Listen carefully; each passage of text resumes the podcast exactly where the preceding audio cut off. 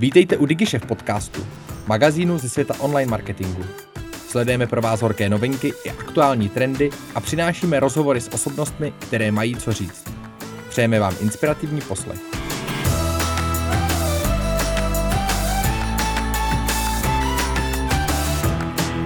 Spolumajitel společnosti Behavio, ekonom působící mimo jiné na Amsterdamské univerzitě Lukáš Todt. Vítejte u nás. Dobrý den. Jste ve své práci spokojený? Já jsem ve své práci nadšený a mám to štěstí patřit mezi uh, těch pár lidí, kteří si mohli svoji práci vymyslet, takže je to perfektní. Co jsou hlavní vaše pilíře spokojenosti? Eh, u nás eh, v Behaviu je to eh, hlavně to, že se věnujeme věcem, které nás opravdu zajímají i mimo pracovní život. To znamená, snažíme se hledat místa, kde se spojují společenská a odborná témata, že to sociologie, psychologie, ekonomie a snažíme se v nich najít nějaké zajímavosti, případně řešení, jak je posunout dál. Mhm. Proč se na to ptám? V loňském roce jste vedl výzkum mapující motivace a pocity zaměstnanců v, napříč segmenty státní soukromou sférou. Co pro vás bylo největším překvapením, co tenhle ten výzkum přinesl? Těch překvapení tam bylo několik. Překvapilo mě, že bylo tam spousta kliše, která se ukázala, e, že neplatí. Uh-huh. Jedno z nich například, myslím si, že e, my jsme se teda hlavně zaměřovali na to, jak natchnout zaměstnance, jak z nich vychovat ty srdcaře, kteří chodí do práce rádi, kteří prostě tu firmu pomůžou jí v krizi, protáhnou jí, e, mají nízkou fluktuaci a vůbec mají v té práci největší přenou hodnotu. A překvapilo nás, že takovéto kliše, to, že srdcařem se člověk rodí, že prostě buď to je, člověk je nebo není a pak se takový zaměstnanci musí hledat, že vůbec neplatí, že se opravdu dají vytvořit. Mm-hmm. Že ono je to občas těžko představitelné, možná je to lépe představitelné na druhou stranu. Když si představíte někoho ze svého okolí, o kom víte, že je v práci srdcař, tak si asi dovedete představit, že prostě špatný šéf eh, nebo otravná práce takového člověka dokáže znechutit. A platí to i na druhou stranu. To znamená, opravdu se takovýhle lidé dají vychovávat a záleží na tom, co ta firma pro ně konkrétně dělá a jak jim tu práci nastavuje. Výsledkem bylo, že jsme zjistili, že pouze 13% Čechů je ve své práci spokojených, řekněme, nebo těch jako nemají... 13% bylo nadšených. Eh, nadšených. No. Mm-hmm. Je to, je to v, vůbec v Česku tak, že lidé jako potom touží a chtějí to? Nejsme náhodou možná v tomhle někdy jako líný národ, že vlastně to bereme jako práci, odpípneme si ráno, večer a ne, ne, nemáme vůbec potřebu tohleto řešit? Je to, je to jako cíl Čechů být jako z práce nadšení? Jednoznačně. U nás ta práce v Česku má docela výjimečnou roli i v porovnání například s evropskými státy nebo se státy OECD. V rámci OECD jsme asi čtvrtý nejvíc, kdo v té práci tráví nejvíc času. Co se mhm. týče zaměstnanců, je to um, i kvůli tomu, že neumíme třeba částečné úvazky a, tak dále. Zároveň u nás má jedinečnou komunitní roli. Nemáme tady kostely, kde bychom se setkávali, uh, jsme trochu, uh, řekněme, uh, máme lehkou nechuť k tomu se organizovat občansky, mm. takže ta práce v tomhle tom je pro nás jedna z největších komunitních věcí a pak se to právě ukazuje na tom, že to štěstí nebo spokojenost v práci má obrovský vliv na to, jakým způsobem fungují vztahy v rodině, jakým způsobem funguje vůbec jako spokojenost se životem. To znamená, tuhle tu touhu jednoznačně máme, ale klasicky nikdo neví moc, co sám chce, to znamená, dokud to nepozná, eh, tak to třeba si ani sám neuvědomuje, že by mu to ten život mohl obohatit i jinde, než mimo tu práci. Mm-hmm. Pro DVTV jste řekl, že zaměstnanci chtějí vidět výsledky své práce, chtějí za to být uznáni. Uh, jaký je mechanismus u vás v Behaviu, že tohle vaši zaměstnanci, jako jeden z, z majitelů, v, vy dáváte to zažívat svým zaměstnancům? Jak vypadá ten proces u vás, aby tohle zažívali? uh, těch věcí je uh, několik. První asi je, a v tom si myslím, že v rámci našeho oboru výzkumných agentur jsme trochu výjimka, že člověk, který má na starosti nějaký projekt, tak je s ním od začátku do konce. To znamená od toho vymýšlení, nastavování přes sběr dat až pro třeba částečnou komunikaci s, s klientem, analýzu a tak to znamená od začátku do konce vidí, co z toho nakonec je, jde za tím cílem, jde za tím výsledkem. Druhá věc, co se teda snažíme dělat, i když samozřejmě občas i Kovářova chobila chodí bosa, je, že se snažíme snažíme jak si aplikovat to, co nám vychází z těch výzkumů, což je třeba jak optimálně chválit. To znamená opravdu si dát záležet na tom, aby lidi věděli, že nám opravdu jako záleží na tom, jak se v té práci cítí, jaké, jak, jak s ní odcházejí, protože samozřejmě jako v mladé firmě v té práci trávíme poměrně hodně času, tak je to zásadní. Takže metoda chválit, chválit, chválit se nám zatím docela osvědčuje. Mhm. Je rozdíl eh, mezi tím, že dávám nějakou roční odměnu, pochvalu za odvedenou práci, anebo tady mluvíme o té pochvale, o té, řekněme, každodenní toho, tohle to si udělal, tohle to, co si řekl, to bylo, to bylo skvělé. Je to důležité? Je to obrovský, je to obrovský rozdíl. Uh, to bylo taky jedno z těch kliše, které se ukázalo, nebo jedna z těch věcí, kde mají české firmy opravdu velkou mezeru, protože často, zejména teda ve větších firmách, uh, se jejich představa chválení je, že se udělá ten quarterly earnings report a potom kvartále rozešle se ten e-mail do té firmy, kde se řekne, bez vás by to nešlo. Tyhle e-maily ani nikdo neotvírá. Takže ta pochvala uh, musí přicházet v pravý čas, uh, musí být osobní, uh, musí nějakým způsobem být navázaná na tu skutečnou práci a to opravdu nejde dělat plošně ani ne, že se všichni svolají do té auly a tam ten generální ředitel eh, řekne, že se to podařilo. Opravdu je potřeba s těma zaměstnancema mluvit individuálně, aby věděli, že to je opravdu za jejich práci. Proč, eh, pokud to beru jako výsledek toho výzkumu, proč stravenka multisportka už dneska není tak zajímavý benefit eh, jako dřív? Nebo v rámci té spokojenosti možná teďka samozřejmě. No, eh, to je další věc, eh, co mají české firmy často představu, že když budou mít nekonečný seznam benefitů, že u nich zaměstnanci eh, budou nejšťastnější. Ono to platí v omezené míře při hiringu, že tam ještě nějaký, nějakou roli ty benefity hrají, i když se třeba ukazuje, že i u modrých límečků, dělníků a podobně třeba typ smlouvy je mnohem jako větší motivátor než, než, než ty benefity samotné.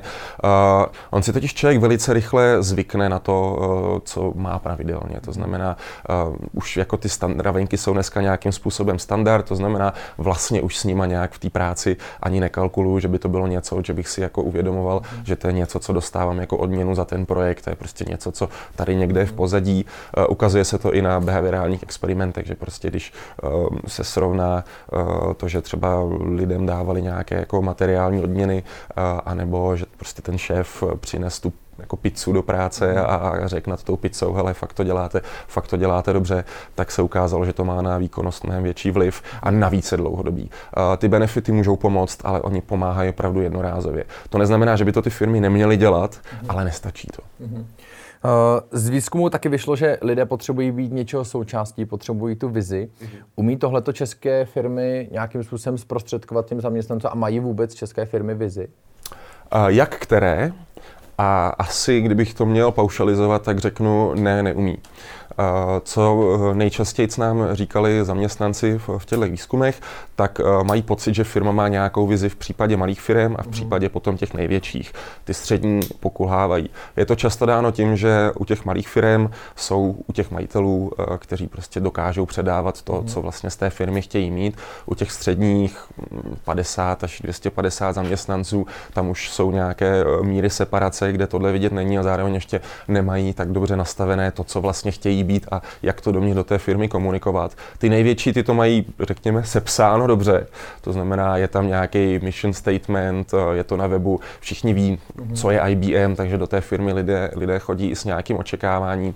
Ale tam zase se ukazuje, že uh, oni sice tu vizi mají, ty zaměstnanci ji znají, ale neumí ta firma tu vizi žít. Mm-hmm. Co to znamená je, že prostě firmní kultura není jako pár odstavců na webu, není to to, jakým způsobem zrovna naše firma zlepšuje svět, ale opravdu je potřeba to každodenně překládat do naprosto konkrétních kroků. To znamená, pak, když chceme mít takovouhle značku, tak to znamená, že k sobě se v firmě chováme takhle, uh, porady vypadají takhle, se zákazníkem mluvíme takhle, uh, každý měsíc uh, máme třeba nějakou komunikaci, která se toho týká a tak dále. A to i ty velké firmy teda velmi neumí u nás zatím. Panel měl přes tisíc lidí.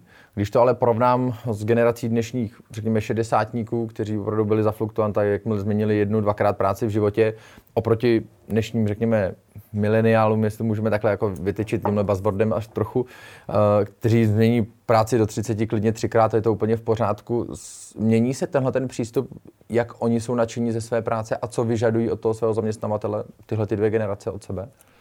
Opět jak u koho? Tam uh, se ukázalo, že uh, s těma mileniálama je to malinko ošemetný, protože uh, to jste vy, uh, to jsem já, kde asi bychom měli sklon k tomu tu práci měnit častěji a zkoušet různé věci, ale i uh, v naší generaci, to znamená lidí pod 35, uh, se ukazuje, že je uh, skoro polovina těch, kteří uh, opravdu jdou po té stabilitě, to znamená, uh, a většinou teda to přichází, zejména s tím, když přijdou děti, uh, ale že neplatí to, že by všichni pod 35 eh, ty práce měnili jak na denním pořádku a chtěli eh, pracovat z domova a jakmile nemají open space tak a, a ovoce v misce na stole, tak nejsou, nejsou spokojení, vůbec ne. Velká část z nás po té stabilitě, stabilitě touží také.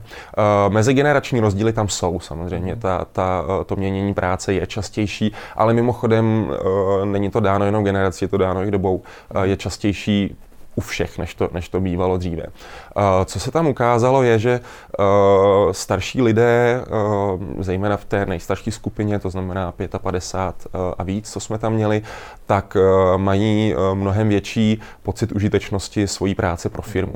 To znamená, jako už ví, jaká je v té firmě jejich role, vidí tu svoji přidanou hodnotu.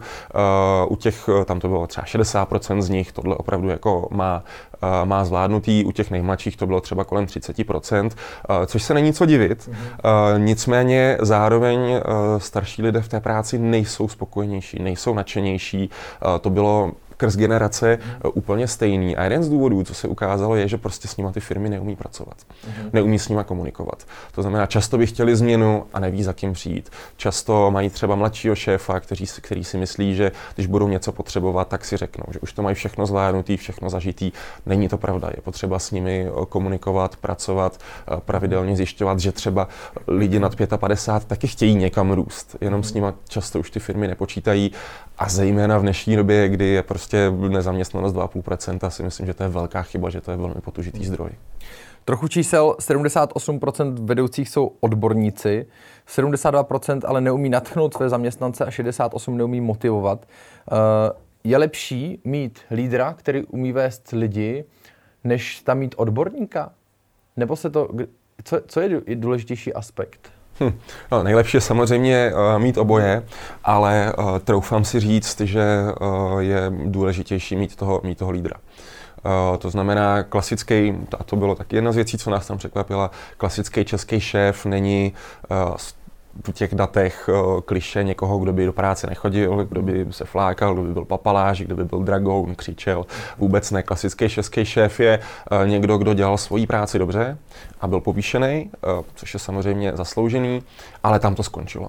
To znamená, už se dál neučí, jak vést tým, jak motivovat lidi, jak je rozvíjet, jak se o ně starat, jak dbát na jejich potřeby. A Opět nemyslím si, že to je uh, jako dáno nějak uh, tím, že by to ty šéfové uh, nechtěli dělat, nebo, nebo je to dáno často tím, že jim ty firmy k tomu prostě nedají nástroje, že nepřijdou a řeknou, hele Karle, teď si povýšený, to znamená to, co si dělal doteď, to už je jenom třetina tvojí práce a dvě třetiny se teď týkají opravdu těch lidí. Mm-hmm. Protože tam je ten největší zdroj, jakoby, který, který ty můžeš využít, nebo který ty můžeš té firmě tím nejvíc, nejvíc pomoct.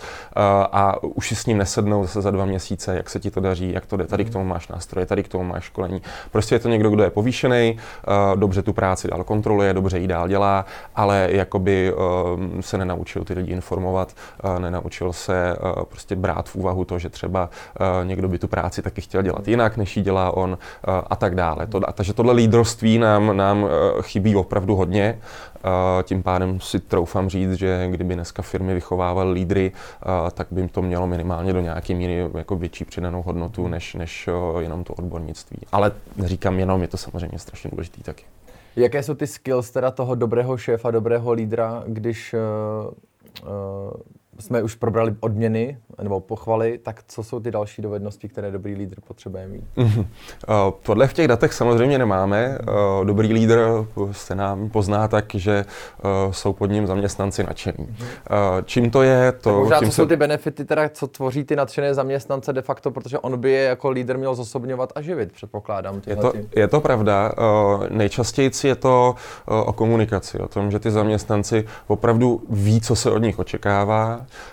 ví, do jaké míry to očekávání plní, což je třeba jedna z věcí, co souvisí se zdravím, stresem, únavou.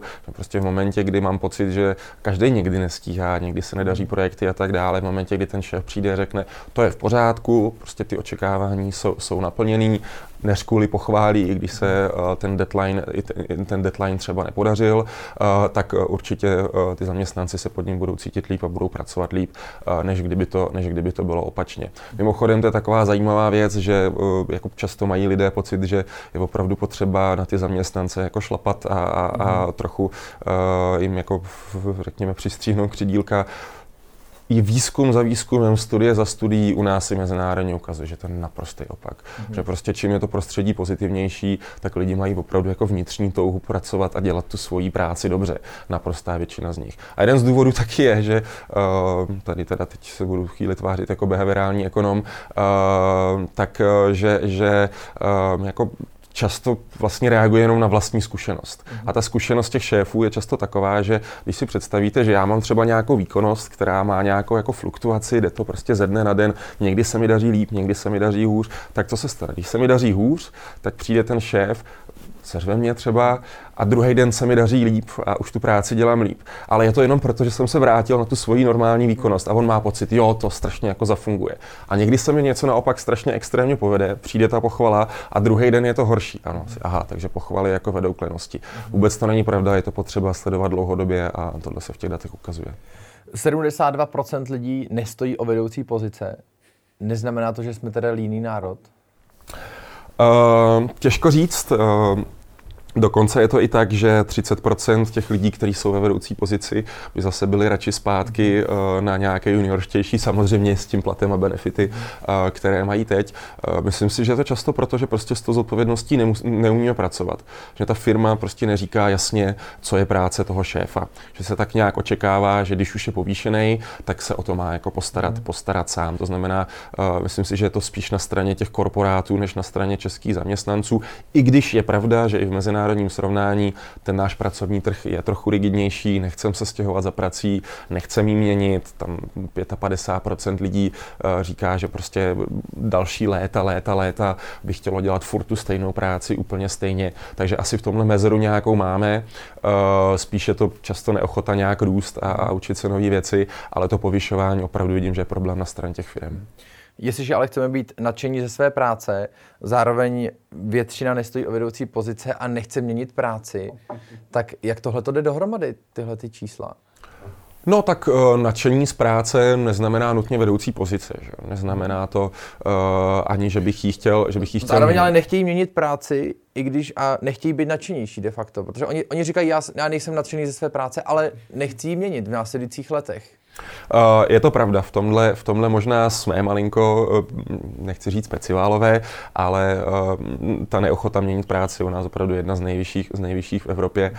Myslím si, že si tím malinko i šlapem poštěstí, co se týče třeba platů, že by u nás mohly růst výrazně rychleji, kdyby se ta práce, práce měnila častěji.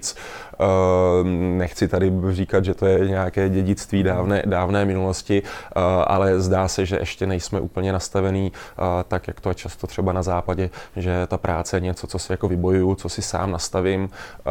Je to často něco, co čekám jak to přijde a jak to bude, takže v tomhle si myslím, že by i zaměstnanci se měli víc snažit. Panel měl přes tisíc lidí, jak jsme řekli, dělal se online. Mm-hmm. Odpovídá to i té celkové náladě, řekněme, v, v rámci celého toho pracovního trhu, protože třeba ti lidé, kteří to byli ochotni vyplnit online, tak si dovedu představit, že budou jiní než ty, kteří vůbec tyhle ty technologie v vozovkách dneska nepoužívají. Je to vypovídající výsledek? V tom máte pravdu. Já samozřejmě můžu dělat jenom claimy, co se týče něčeho, čemu my říkáme online populace. Není to anketa, není to, že by kdo přijde, tak, eh, tak vyplňuje, v žádném případě ne. Eh, to, na, na čem tyhle výzkumy měří, je takzvaná reprezentativní online populace. Eh, u nás je nějakých 87% lidí online a při těch výzkumech je potřeba hodně do detailu dbát na to, aby tam byly správně zastoupené věkové, příjmové, oblastní, pohlavní, vzdělanostní a jiné, a jiné skupiny, aby to opravdu jsme nevyplňovali vy a já, ale byly tam i ty starší generace, i lidi, kteří ten internet používají aspoň občas. Reprezentativní to v tomhle je, protože bavíme se o zaměstnancích. Mm-hmm. To znamená, z těch 13% lidí, kteří na internetu nejsou, tak jsou často mimo ten pracovní trh, zejména kvůli věku, že už z něj, z něj vystoupili. To znamená, v tomhle to reprezentativní je, plus opět to nejsou žádné skryté hlasy, všichni jsou ověřovaní telefonicky, u všech jsou to opravdu jako lidi, se kterými pracujeme dlouhodobě, my je pečlivě vybíráme, my dlouhodobě pracujeme si s 25 tisíci lidmi a na každý ten projekt vybereme ty, kteře, kteří nejlépe popisují to, co zrovna zkoumáme, což v tomhle případě byli zaměstnanci. Nebyli tam i čaři, mm-hmm. ale byli tam i částeční úvazky. Tak co dneska lidi vyplňuje dotazník, protože když si představím, že já bych měl vyplňovat nějaký takovýhle dlouhosáhlý dotazník, kde ještě než se dostanu k meritu věci, musím vyplnit všechno o sobě, tak eh, bych tomu nechtěl věnovat ten čas. Jak se lidi dneska motivují k vyplnění dotazníků? Mm-hmm. Uh, nikdy se nezbavíte, a to přiznám upřímně něčemu, čemu se říká problém selekce, to znamená, vždycky máte odpovědi jen od lidí, kteří jsou nějakým způsobem ochotní uh, vyplnit dotazník to se nezmění uh, nikdy, takže bavíme se, bavíme se jenom tohle, uh, ale dá se tomu hodně pomoct.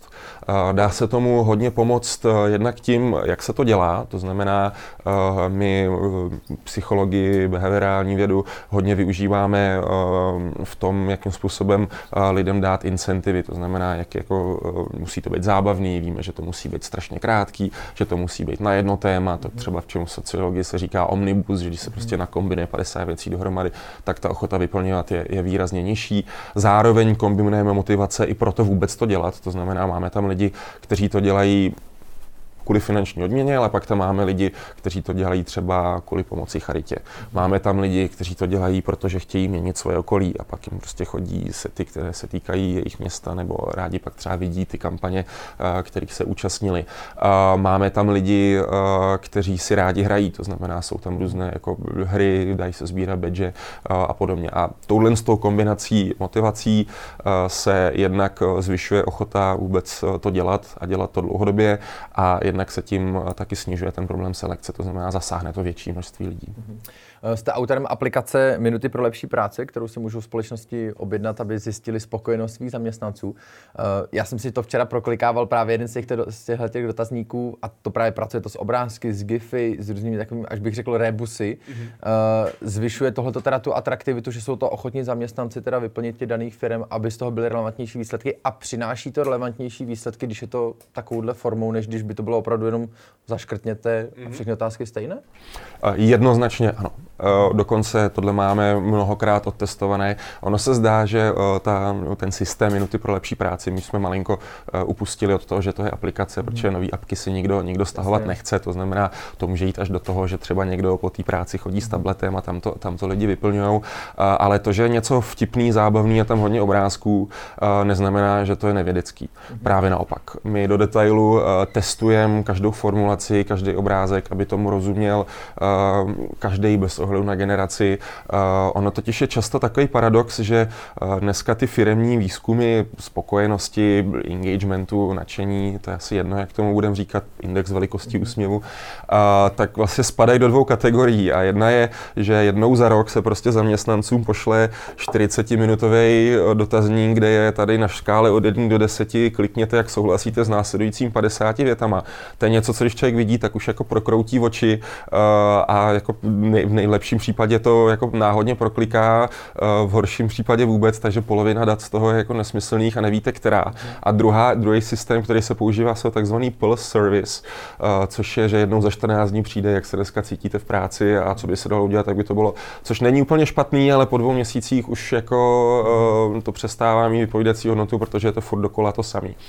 My to děláme tak, že prostě do té firmy přijdeme a opravdu třema krátkýma minutovýma, proto se to jmenuje minuty pro lepší práci dotazníkama nebo výzkumama, zjistíme, kde jsou tam nějaké klíčové body v jednotlivých odděleních a pak už se zaměřujeme jenom na to.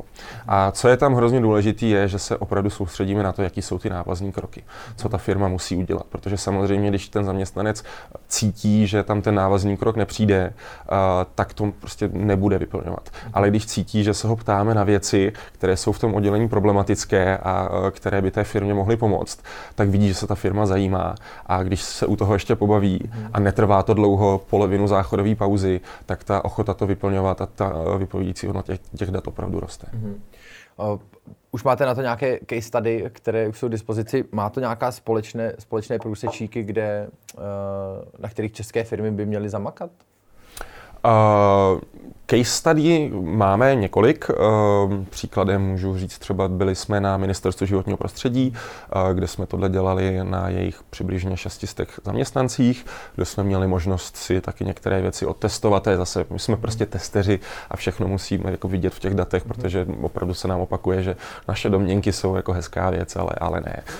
Neplat. Tak příklad třeba je, tam jsme hodně testovali, jakým způsobem nakládat třeba s anonymitou, která je v tomhle případě samozřejmě hrozně důležitá, že jsme vyzkoušeli uh, několik set kombinací a verzí toho, jak tu anonymitu představovat a nakonec se ukázalo, že nejdůvěryhodnější je prostě ta verze, kdy se jenom napíše, je to anonymní. Mm-hmm. Protože jakmile se to začne nějakým způsobem rozvádět, to znamená, že se váš šéf nikdy nedozví, co jste tam, to znamená, že ty data dělají, tak už to pár lidí nějakým způsobem jako si řekne, aha, tak tohle nechci. Jakmile se jenom řekne, že to je anonymní, tak si pod tím každý představí tu verzi anonymity, kterou vlastně jakoby, jakoby má rád a když chce, tak se, tak se doptá. Tohle třeba pro nás, eh, pro nás bylo představ, eh, překvapení. Co se týče toho, eh, které firmy by se na tohle měly nejvíc zaměřit, tak já si myslím, že zejména ty největší. Mm-hmm protože uh, ty můžou mít tam největší přednou hodnotu. Uh, ať už proto, že se pak samozřejmě v momentě, kdy těch dat je víc, tak se uh, s tím dají dělat různá kouzla. Uh, my teď například to děláme ve firmě, která má 7 tisíc zaměstnanců v několika, v několika zemích a tam se opravdu dá dělat mnohem víc věcí, než uh, ve firmách, které mají třeba 20-30 zaměstnanců. Ale popravdě i tam nás občas něco překvapí. My jsme si to dělali samozřejmě i u sebe, aby, aby ta kovářová kobila nechodila bosa. Nad tím se pak samozřejmě nedá dělat žádný model nadšení na, na, na, na 50 odpovědích, ale často třeba ty, eh, ty majitelé přijdou na to, že lidé v té firmě i v té malé neví, co je třeba jejich značka. Mm-hmm. Že prostě ta firma vnitřně funguje jinak než na venek. Ale opravdu si myslím, že to je zejména pro ty největší. Co jste se odnesl teda z toho výzkumu v BHVU, kdy jste dělali sami tu minutu pro lepší práci? No, uh, budu těch pozitivních věcí. Mě zajímají spíš ty kontroverzní. Uh, rozumím, ne, tak pozitivní. třeba docela vtipná věc byla, že my samozřejmě, protože se máme v BHVU rádi, tak spolu trávíme čas mimo pracovní dobu, takže jednou za čas spolu někam. Ale byl tam jeden člověk, který nám řekl, že tráví s kolegy na pivu několik dní v týdnu uh, a my do dneška nevíme, kdo to je a kdo s ním na to pivo chodí. uh, jinak třeba, eh, abych, abych eh, neříkal jenom vtipy, tak třeba co pro nás bylo překvapení jako majitele firmy, dozvěděli jsme se, že mají zaměstnanci pocit, že bychom se měli eh, rychleji adaptovat na to, když něco nefunguje, nebo když, že se pomalu učíme z chyb, takže to je třeba věc, která opravdu nám jako pomohla. Doufám, budeme to muset udělat znova, ale, ale pomohla nám aspoň přemýšlet nad tím, co třeba vylepšit. Mhm. Super. Lukáši, moc díky za inspirativní rozhovor. Mějte se. Děkuji vám, mějte se. Děkujeme, že jste si poslechli náš podcast. Pokud se vám líbil, sdílejte ho na svých sociálních sítích a inspirujte tak své okolí. Chcete zůstat v obraze? Odebírejte nás a žádná novinka vám neuteče. Napadá vás zajímavé téma nebo host, kterého máme vyspovídat? Dejte nám vědět. Naschledanou u dalších dílů.